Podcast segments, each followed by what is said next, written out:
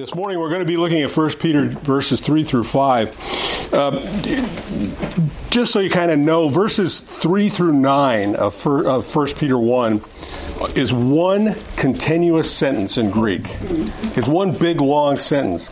Uh, just about all commentators, however, take and break it down, and I'm going to be no exception.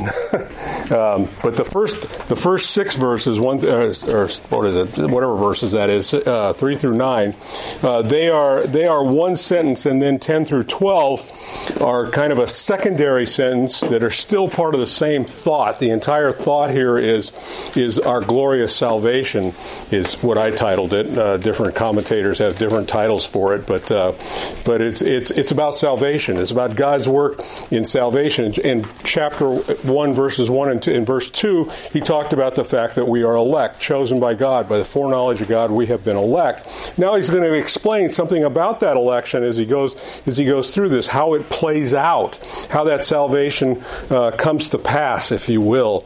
And then in verses ten through twelve, he's going to discuss actually the investigation into salvation through the centuries, how the prophets sought to know the day and the time and, and, and looked for the Messiah is the idea here. And then he'll, he'll conclude that section by saying part of that search is even the angels want to look into salvation.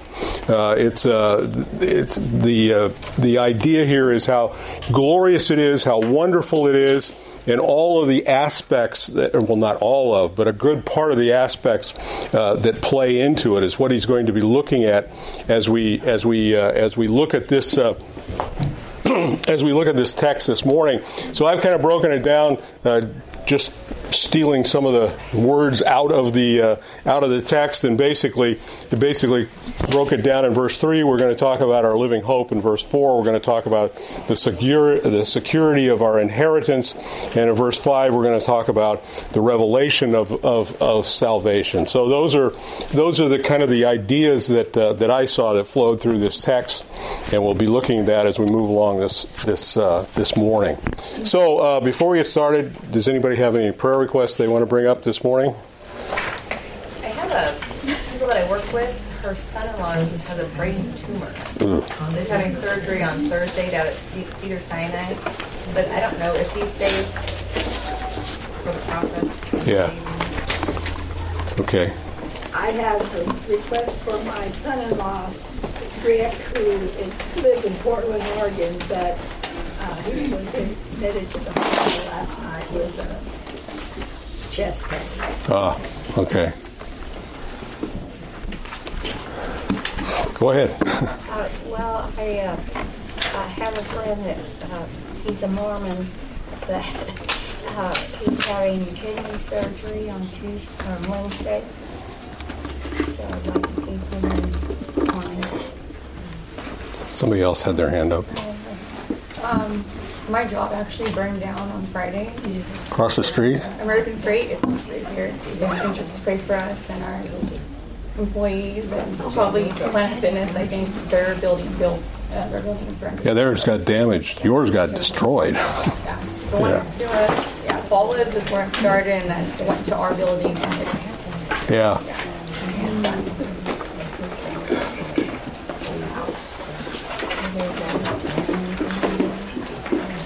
Bob, can I ask you to open us this morning? Yes.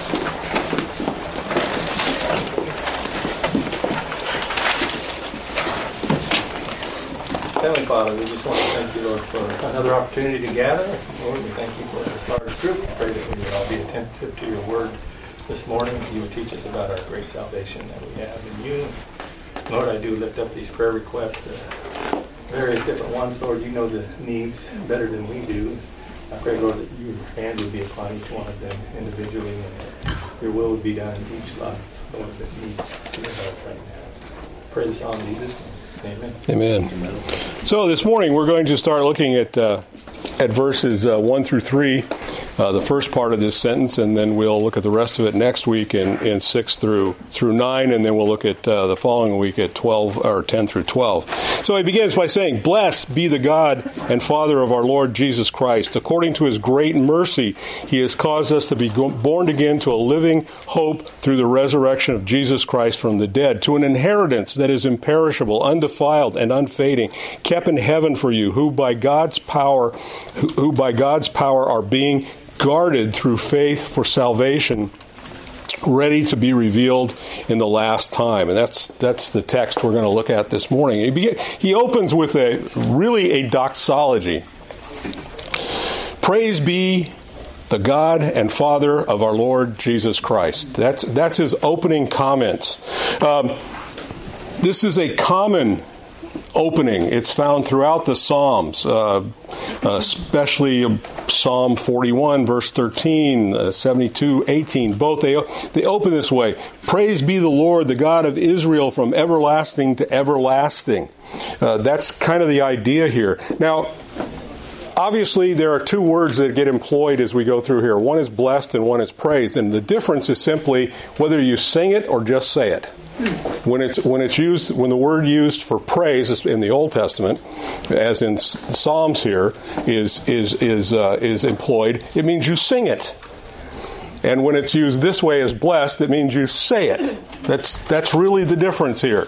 So this is a, this is a blessing or a praise to God who is the Father of our Lord Jesus Christ according to his great mercy. That's the idea here.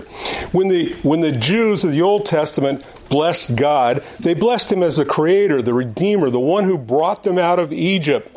And it, and it speaks of his sovereign power. Uh, his delivering power, his ability, his ability to to keep his promises to his people is, is the idea that they that they expressed in this uh, in this uh, in this uh, um, in this title. Um, he, um, but in, in Christianity, it has a distinctly different flavor because it uh, it's, it says the God and Father of our Lord Jesus Christ. Uh, in in the Gospels, over and over again, Jesus referred to. In fact, there's only one exception, and that's when he's on the cross and he cries out, "Why have you forsaken me?" It's the only time in Scripture when he refers to God, he doesn't refer to him as Father. It's the only time. And and uh, and, and and and here here it, it, takes on this very personal sense, whereas in Israel it took on a corporate sense. The idea was the only time the fatherhood of God was seen was in connection to the nation, not individual Jews. But in Christianity, we call God our Father. That's that's that's that's the emphasis that's being expressed here. Uh, it's a, it's a, a praise to God.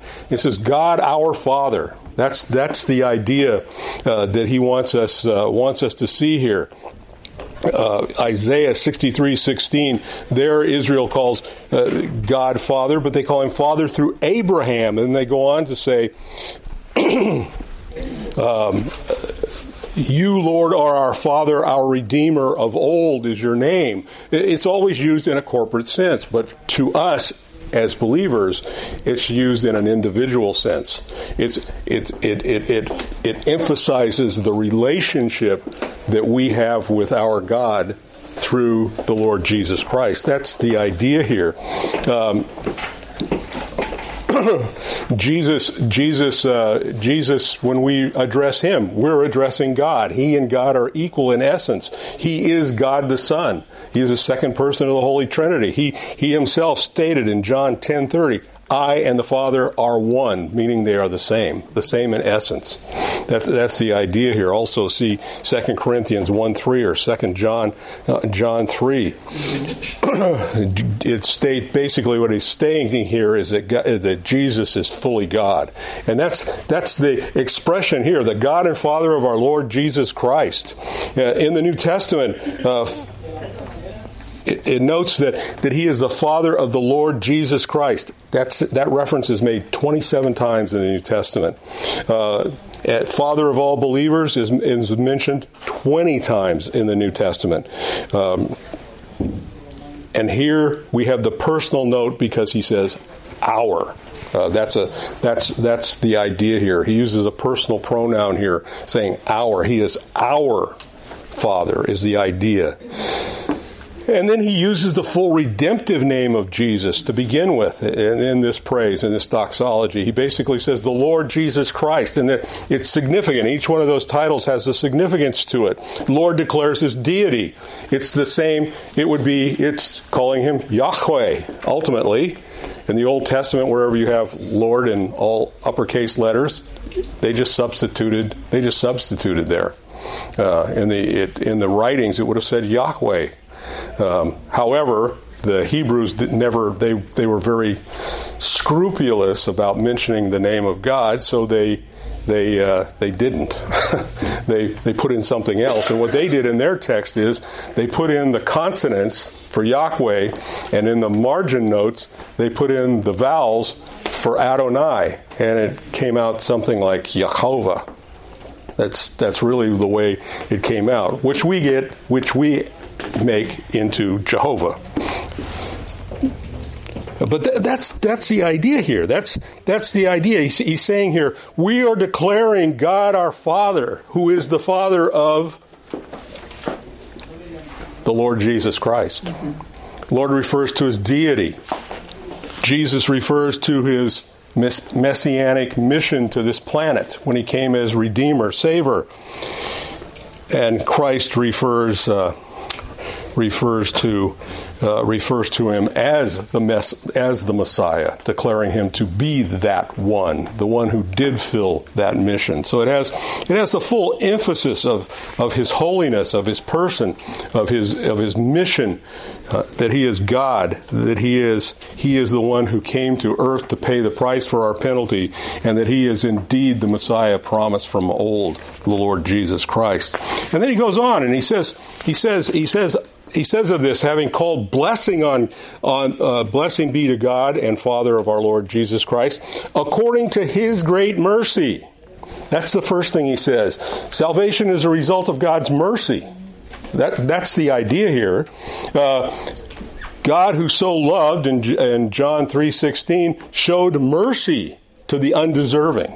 That's ultimately what, uh, what we need to understand here. None of us deserved his mercy but yet he showed it. Uh, out of his love, he showed mercy. That's the idea here that's being expressed.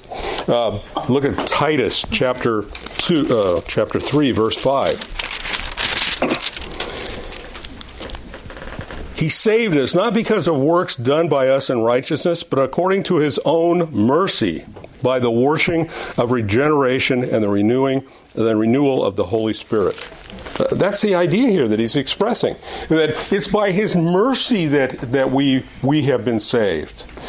Not because of anything inherently good about us, not because of, of, of uh, we're better than anyone else, or not because we're uh, the most acceptable in his sight, or we've done the most works, or any of that kind of thing. It's simply because he chose to have mercy on those whom he foreknew and elected before the foundation of the earth. That, that's, that's the process here. He basically said he had mercy.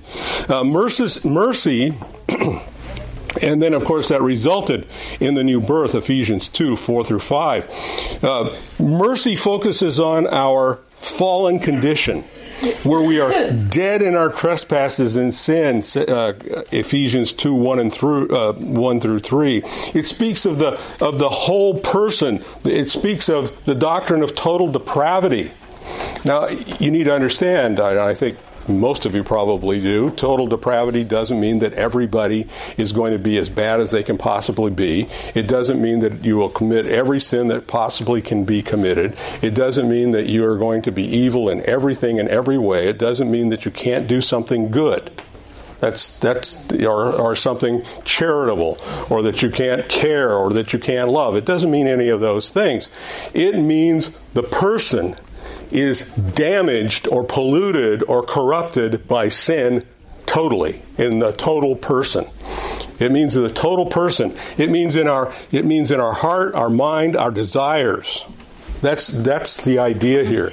Um, years ago, I attended a, a men's uh, a men's uh, retreat, and the speaker was Dr. Haddon Robinson. And if you went to seminary when I did, the guy you studied for how to preach was Haddon Robinson. It may still be, I don't know. But anyway, you, read his book, Biblical Preaching. He was he was then the guru on expository preaching. I don't think you should use guru in that context. But anyway, that was probably a bad reference. But anyway, he was the man. Let's put it that way. But anyway, Dr. Robinson was, was talking, and he, he was talking about total depravity. And he says, You know, I look at my family and I look at my wife and my kids, and I realize that I realize the depth of total depravity. And, I, and he says, The one way I really know it's true is they all think I'm totally depraved. well, that's, that's the reality.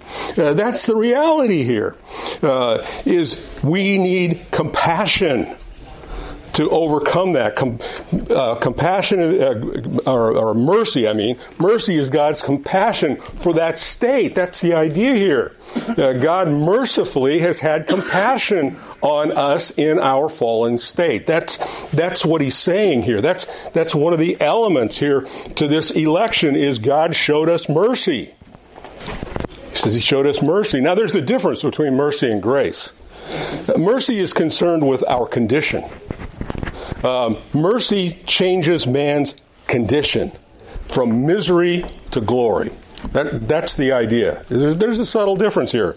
Grace, on the other hand, is concerned with our guilt that's associated with that condition, but it's associated with our guilt, and it causes uh, that cause that condition. And grace changes man's position from guilty to acquitted. So there's there is a bit of a difference here.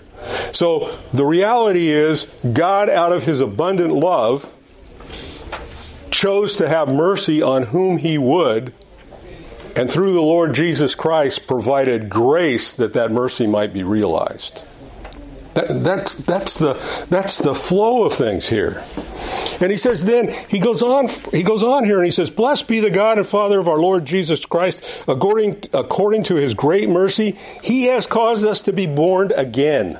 That's the next thing he says, and he says that we've been born again to a living hope through the resurrection of Jesus Christ from the dead. Now, we're going to see this word hope show up a few times through 1 Peter. Peter likes this word and he relates it to a number of different things. But here he says it's a living hope. He also likes this word living because he's going to call you a living rock later on too. But at any rate, uh, he he likes these these kind of words, and he says here he, he's saying here we've been born again to a living hope through the resurrection of, of Jesus Christ from the dead.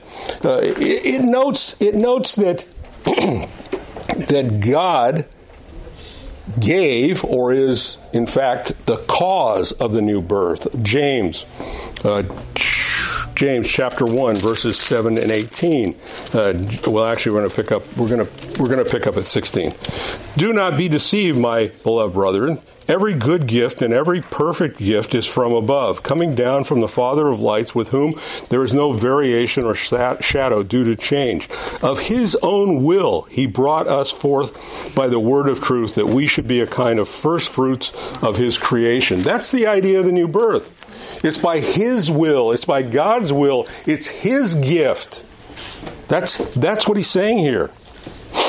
That's what he's saying here. Jesus in John chapter 3, 1 through 15, explains to Nicodemus the necessity of a new birth, and he, and he goes on to tell him uh, by quoting Numbers 21, 4 through 9, to explain the whole idea that the Son of Man had to be crucified. He had to be lifted up, using the example of the serpent that saved them from the, from the disease caused by their sin in the wilderness. Uh, that's that's uh, that's that's how this happened. Jesus had to go to the cross for you to be born again. He had to die. That was the first part of this. But he says we're not we're not concerned with a dead hope. We're concerned with a living hope.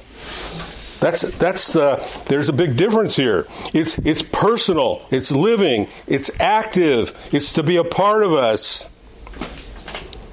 And it's not just a look to the future. Uh, notice Titus chapter 2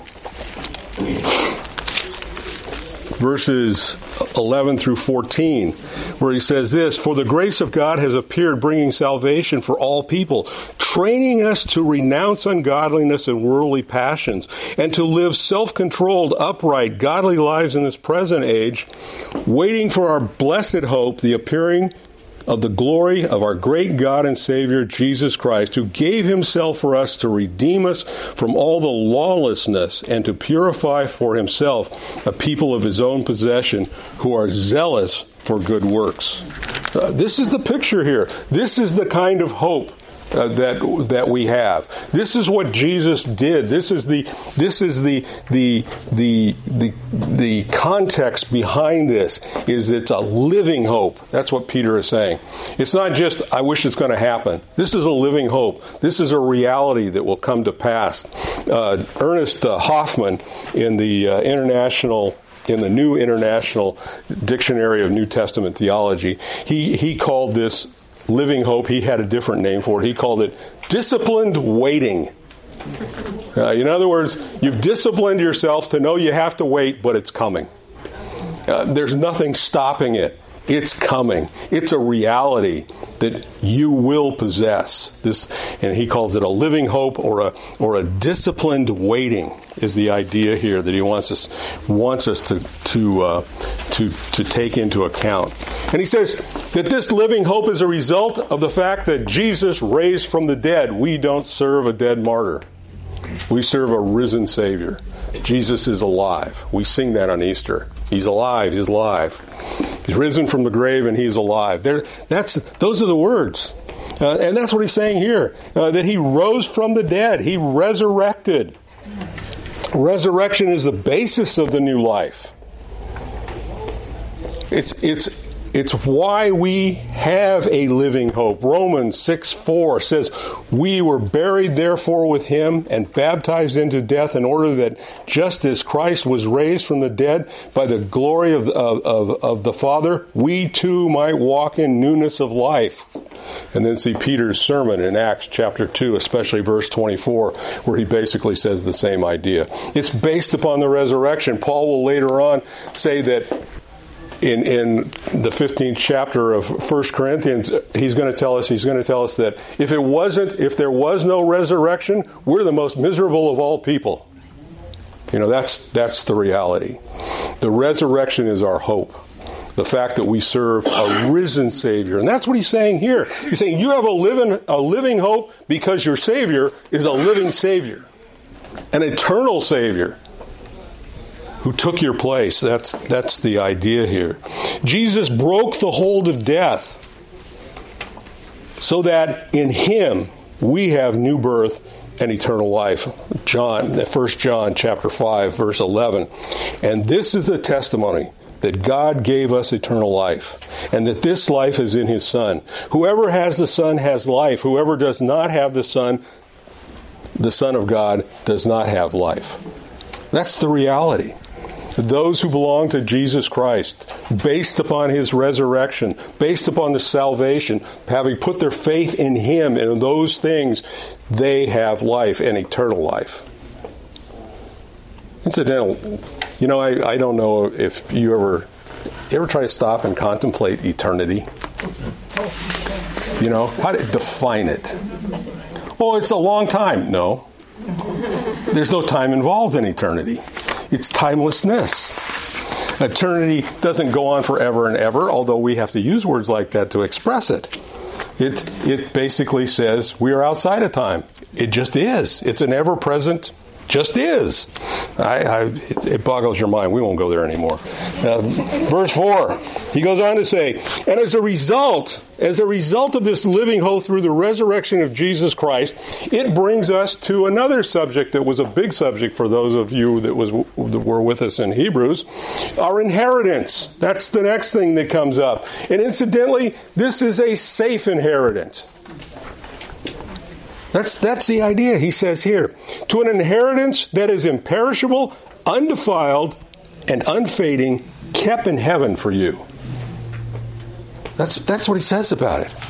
Uh, the result of being born again, the result of having been elected, the result of Jesus Christ going to the death, or uh, going to the cross to die for you, and having been resurrected so that you have been resurrected with him to this living hope, this patient waiting, you have an inheritance coming. That's that's what uh, that's what he's he's telling us here. Uh, we have an inheritance. Now, her- inheritance normally reminds us of death and the property uh, that is willed to the heirs of of the one who is deceased. Uh, Kathy and I have a couple of times been involved in in parents' wills. Uh, her dad, my mom and dad, uh, when when they passed, and in the case of her dad's will, he had a will, and there was a lawyer involved and he, she has two sisters, and the lawyer made more money than anybody. I mean, that's just the way it is, you know. Well, and the government. But anyway, uh, but uh, but uh, uh that's just the way it is. My dad had a trust that worked a little bit better, uh, but uh, but uh, that depends on your circumstance. But uh, but uh, you know, in both cases, there was something given to us as a result, uh, an, an inheritance. But this inheritance, uh, uh, and it was a result of the, of them passing from this life. Hebrews chapter 9, 16 and 17 speaks of that. It says, "Where where a will is involved, the death of the one who made it must be established. For a will takes effect only when a death, since it is not is not enforced as long as the one who made it is alive. But this inheritance is a little bit different. There is a difference here. Here, the inheritance in this context is in the context of life. We receive this inheritance because Jesus didn't stay dead. He arose. He was resurrected. We serve a living Savior, but we, yet we are still heirs, and we yet we still have an inheritance. It's a, in effect, a living inheritance. He's, he's saying, You are recipients of this inheritance. Now, for Israel, they understood an inheritance, but they understood it in the terms of physical things. It was the land. Uh, that's what they inherited. Uh, all throughout the Old Testament, the the the, uh, the Pentateuch, and and through Joshua, you have the land and the taking of the land and the distribution. There's chapters after chapters in, in Joshua of Joshua dividing out the land to make sure everybody had their part in the inheritance. Uh, that was that was an important uh, an important an important idea. Our inheritance is a little bit different. He, he's saying here that our inheritance uh, is kept for us in heaven, which we will get to in just a minute. Uh, but uh, but that's where it is. It's it's waiting for us. This is part of that patient waiting uh, that Hoffmann spoke of. Uh, here, the it's Romans chapter eight. Paul wrote Paul wrote to the Romans in chapter eight, verses. Uh, let's pick up fourteen. For all who are led by the Spirit of God are sons of God. For you did not receive the spirit of slavery to fall back into fear, uh, but you have received the spirit of adoption as sons by whom we cry, Abba, Father. Oh, incidentally, the, uh, the Hebrews didn't like translating Yahweh and putting in the text. We didn't translate this either because we think it would be uh, a little bit uh, improper. Abba, if you were in Greece, and uh, you were dad and you were coming home from work and your children came running out of the house, you know what they would be saying? Abba. It means daddy. Literally, that's what it means. That's the intimacy with which we we we come to the Father. It, just anyway, uh, but anyway, we we cry Abba, Father. The Spirit Himself bears with us with our spirits that we are the children of God. If in children, then heirs of God and fellow heirs with Jesus Christ, provided that we suffer with him in order that we might also be glorified with him. And what it's saying here is we are joint heirs with Jesus Christ in, the, in his inheritance from his Father. That's where we are. We have a part in that. And incidentally, it's not divided, you know, you get this and you get this and you get this. We all get it all. That's the interesting thing. We all get it all. It isn't like, well, I left $100,000 to each of my children. This is, I left the whole sum total to all of them. And each one of them got the same amount. That's, that's, that's what that means. That's the idea here. Peter describes Peter goes on to try to describe this inheritance, and unfortunately, he doesn't have any terms to really tell us what it is. He tells us what it isn't. He uses the negative terms to say, this is what it isn't. Uh, as opposed to the inheritance that uh, we get in the natural sense. He describes it using, using negative terms. And he says, first of all, it's imperishable it doesn't go away. It doesn't evaporate. It doesn't corrupt. And literally, what this speaks of is, is corruptibility. It, it doesn't die. It's, it's indestructible. We talk about things that are indestructible, and we usually have a problem with them because the British a, sent a boat uh, to New York uh, that was unsinkable. It never made it. It sunk. The Germans built a battleship that was unsinkable. We sunk it. You know? Uh, we don't understand that term. Uh, this is indestructible, it's uncorruptible, it, it can't die. Our earthly inheritances only last for a while, generally. Uh, they they become depleted. Uh, they and if you keep them and store them away long enough, you open the box and there isn't much left.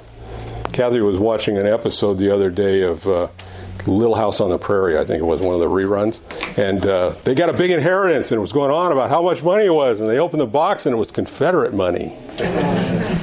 You know, it had no value, and that's what happens if you keep things long enough. I think. Well, sometimes that doesn't work out that way. Wish I'd kept my baseball cards, but anyway, not use them for the thing on the spokes on my bicycle, you know. But anyway, uh, but any, but at any rate, it says this is uh, this is these are things that this is something that will last. It will last for eternity. Secondly, he says it's undefiled. This is an interesting word. Undefiled means that it's unstained or unpolluted. That's what it means.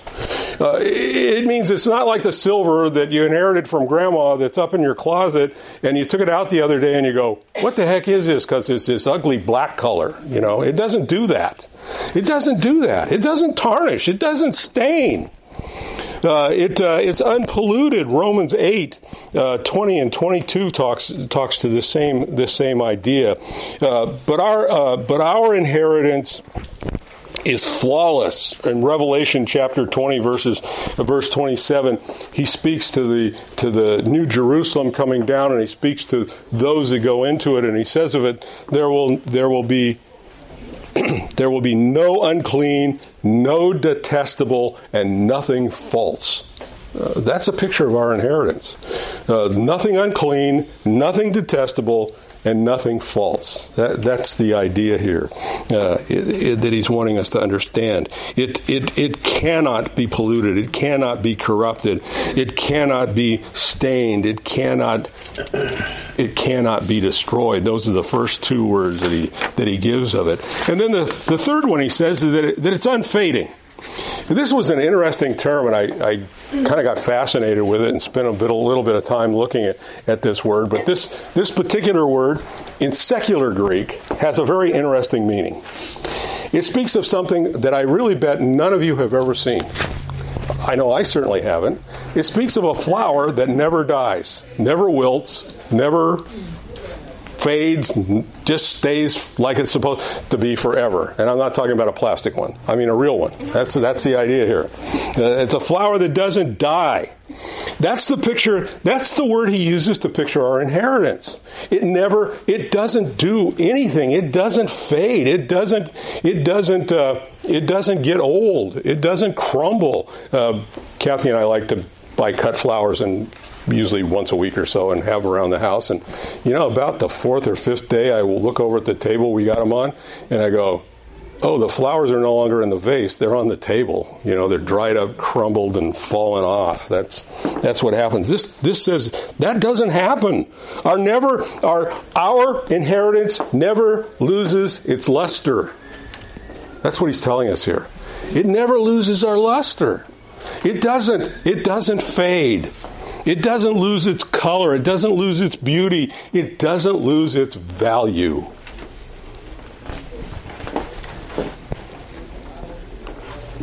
Our inheritance is safe from decay. Time can't touch it. Sin can't corrode it. It's it's indestructible is the idea here. And then in chapter 5, verse 4, he's going to he's going to tell us and when the chief che- she- uh, when the chief shepherd appears, you will receive the unfading same word crown of glory. That's that's the picture here. It it's it cannot it cannot wilt. It cannot crumble. And then he goes on and he says it's kept in heaven.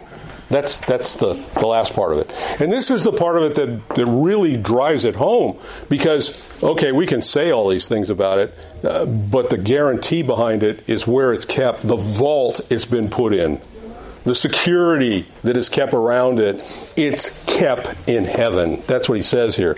In, uh, the NASB uses the word reserved in heaven. And this is a, uh, this is a word that means to guard. That's the idea here. It's to place a guard on it. It's a, it means to be protected and to be watched over. And in the grammar, it's already existing in this guarded state, is what it's saying. Uh, you're not waiting for this to come about, it's already there. It's, it's there and it's under guard. I, I spent a number of nights on guard duty during the time that I got to join the green team, and uh, uh, they were always fun, you know. And I sometimes I didn't quite understand it.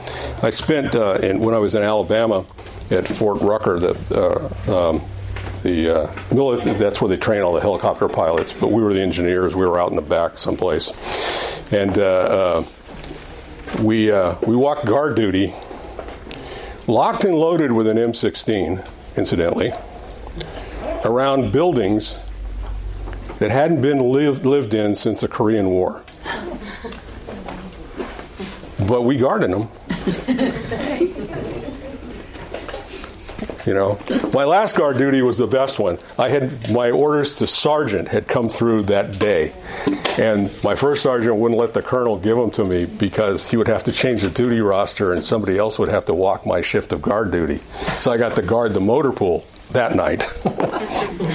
but I walked a lot of guard duty. And the duty is you don't let anybody through. That's, that's the bottom line. You don't stop anybody, even for those buildings that were falling apart. You don't let anybody through. That's your job. That's the idea here. This is even more secure than this. These are carefully guarded in heaven. That's what he's telling us. Where is your inheritance? It's in heaven. That's where it is. And it's kept secure. Uh, there is no more secure place. That, that's, that's, that's what he's saying to us in this, in this text, uh, in this part of the text. You have an inheritance that cannot corrupt, that cannot fade, that cannot be destroyed. It's totally indestructible and it's guarded for until, until our arrival in heaven. That's the picture he wants us to understand. And then he goes on and he, he picks up again in verse uh, verse five, and he says, "Who by God's power are being guarded." Different. It's a different word this time. Through faith uh, for uh, for salvation ready to be revealed in the last time. Here it's using a word that is very similar, but a little. It has a little shade difference. Um, the other the other word s- speaks of standing guard or protecting. This guard st- speaks. This guarding here has a different tone to it, and it's used sometimes to speak of being kept in custody. Is the idea here? It's a little more. It's a little more emphasis on the guarding. It's a little more uh, stress on the word of being guarded. It's guarded by God's power, while it's under guard in heaven uh, believers are guarded by God's power. That's that's the idea here. Who by God's power are being guarded through faith. Here he's addressing it to believers being guarded. Your your inheritance is safe in the vault of heaven where where it is guarded, but you are also guarded. And you're guarded by the power of God. That's what he's saying here. And it, it has the idea it has the idea behind it that there's guards accompanying you for your protection, or it can be used for being guarded in custody. That's the way this word can be used. So it means you have a guard with you. Paul, when he was arrested and he appealed to Caesar, he was transported out of Jerusalem to Caesarea to get on a boat to go to Rome. You ever read that account? You ever read what it says the the uh, the proconsul did when he transferred Paul to Caesarea? He placed a guard around him. He didn't put a squad around him. He put a battalion of infantry, a battalion of cavalry, and a battalion of artillery, and he transported him to Caesarea. That's a guard. That's a big guard. That's a big guard. This is even bigger because this is God who is the one doing the guarding. That's what it says here. It says it says who by God's power who by God's power are being guarded. That's you and me. God is the guard. He's guarding us.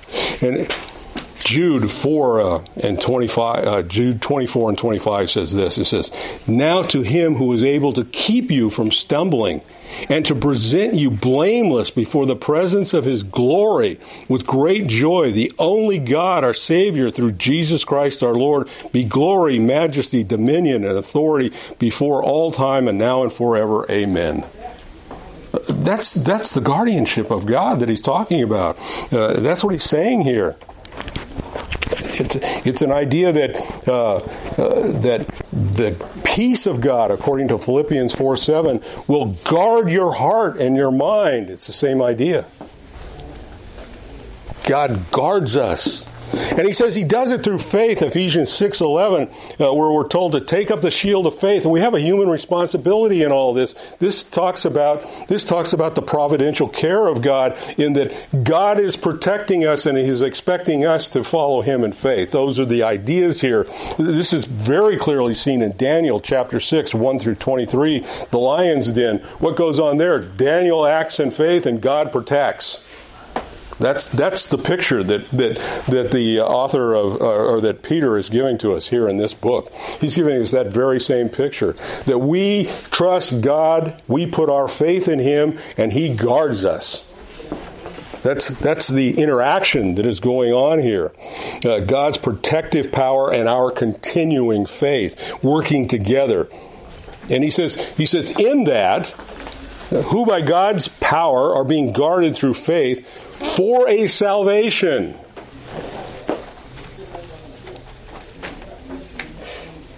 That is ready to be revealed in the last times.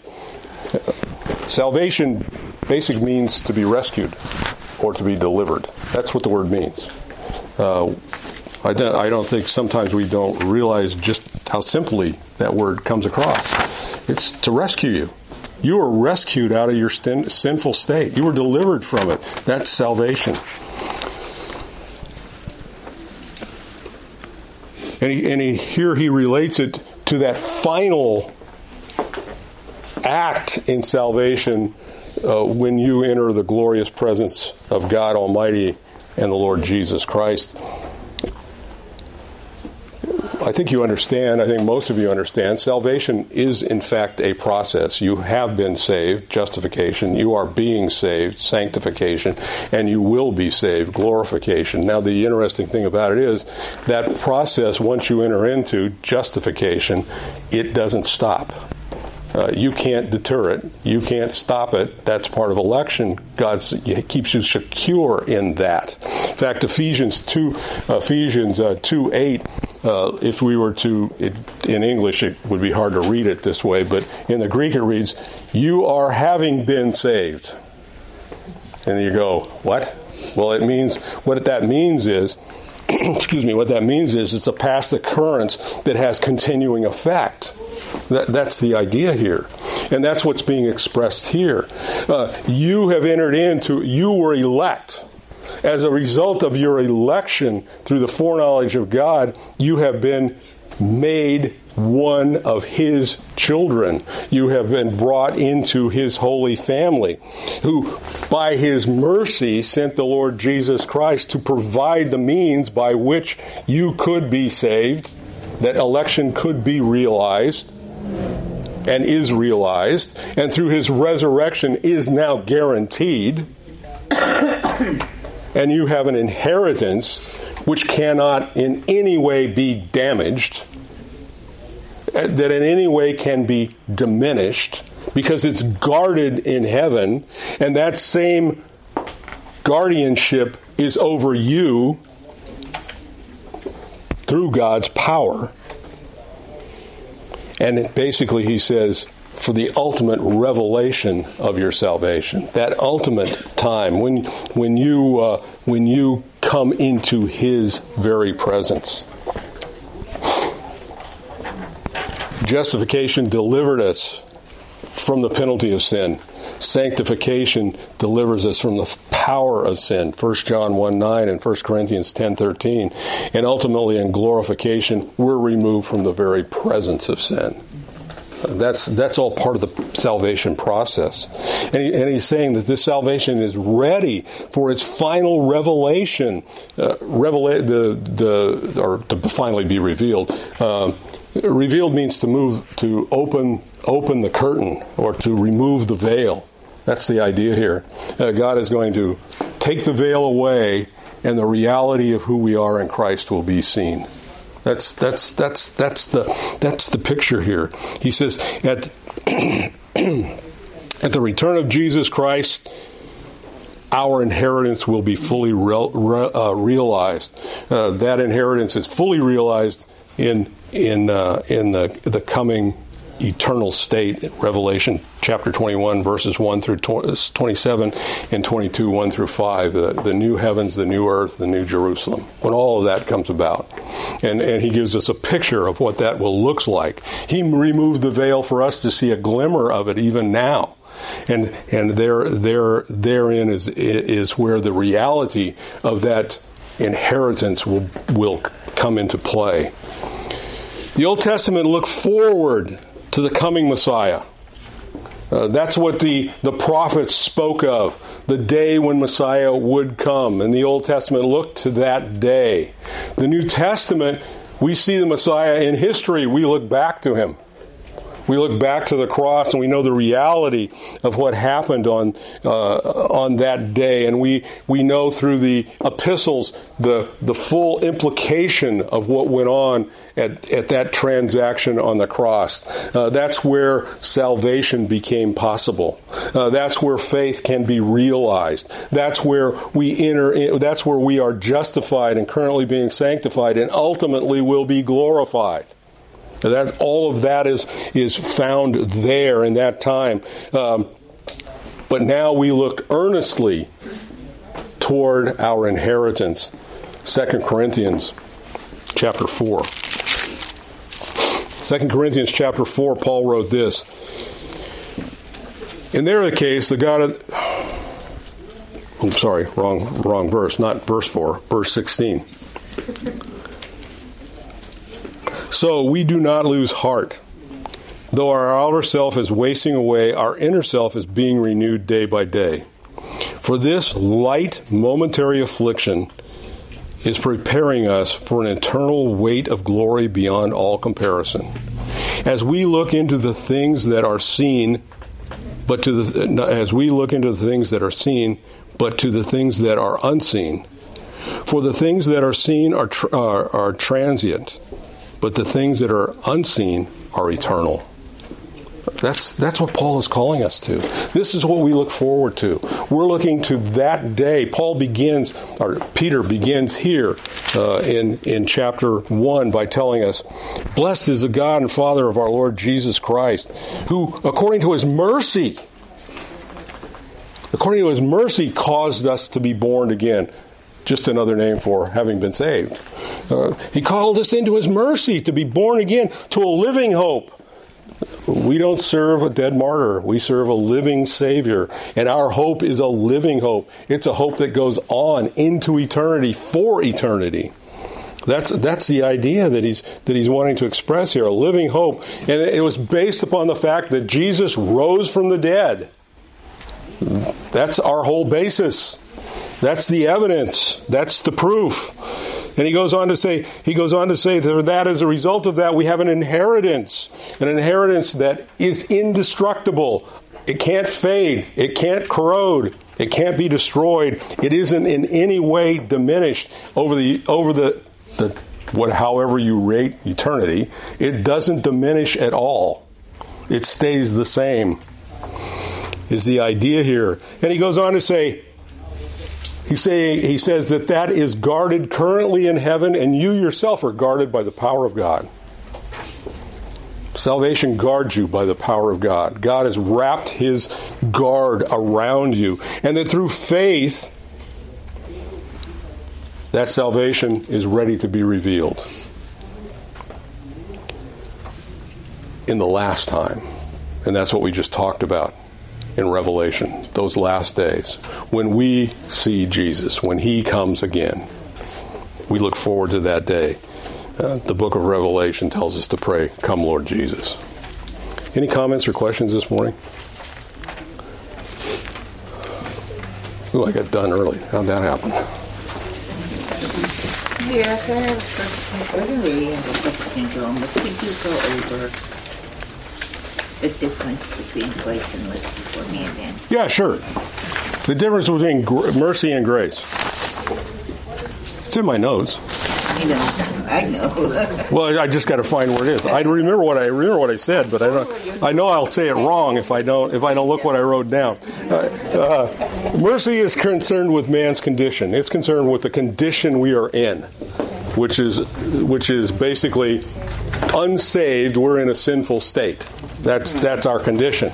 So mercy in our condition as sinful people, God provided mercy. That's that's the idea here. It has to do with our condition. So the result is that mercy changes that condition.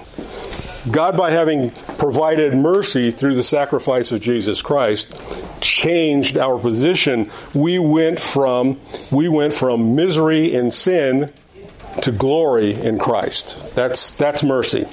Grace, on the other hand, deals with guilt. The result of our sin is we're guilty before God and there is nothing we can do about it. We can't we can't pay the price. There's no parole. You know, uh, there's no DA that's going to say, "Oh, we'll drop the charges." They stay. They stand. Uh, so we're guilty. So God, through Jesus Christ, provided grace and changed our position. We are no longer guilty. We have been acquitted. Our guilt was put on Him. So that's the difference. One is a change in condition, grace. The other is a change. Uh, both are a change in condition. Uh, both are a change in condi- uh, a change in, in condition. Uh, but one one deals with man's man's uh, state as as as fallen, and the other one deals with his guilt as a result of being fallen. Grace deals with our guilt, uh, while mercy deals with our deals with our with with our our misery as sinners. That's that's that's the that's it's a subtle difference, but there is a but there is a, there is a difference there. Did I confuse that completely? No. mercy don't receive what we deserve, Yeah. and grace is we receive. See what we don't deserve. Yeah, exactly. Well, that's kind of what I said, but in a much more convoluted way. That would have been a lot simpler, I guess. Uh, but anyway, okay, let, uh, let's pray. Our Father and our God, we thank you this morning. We, we look at this text and we're just amazed at the magnitude of your love toward us, the mercy that you've shown and the grace that you've shown to us in Jesus Christ. Uh, we thank you that you, the creator of heaven and earth, of all that is, uh, had had thought of us, your creation. Uh, that you took man into your care, and that you have placed your guard over us. And then not only did you do that, but you have reserved for us an inheritance that is beyond our current capacity to even comprehend. And for this, we give you praise and glory, and we just ask that we would bless the name of God, our God, the Father of our Lord Jesus Christ, and we would give you thanks uh, for all that you have done in His name. Amen.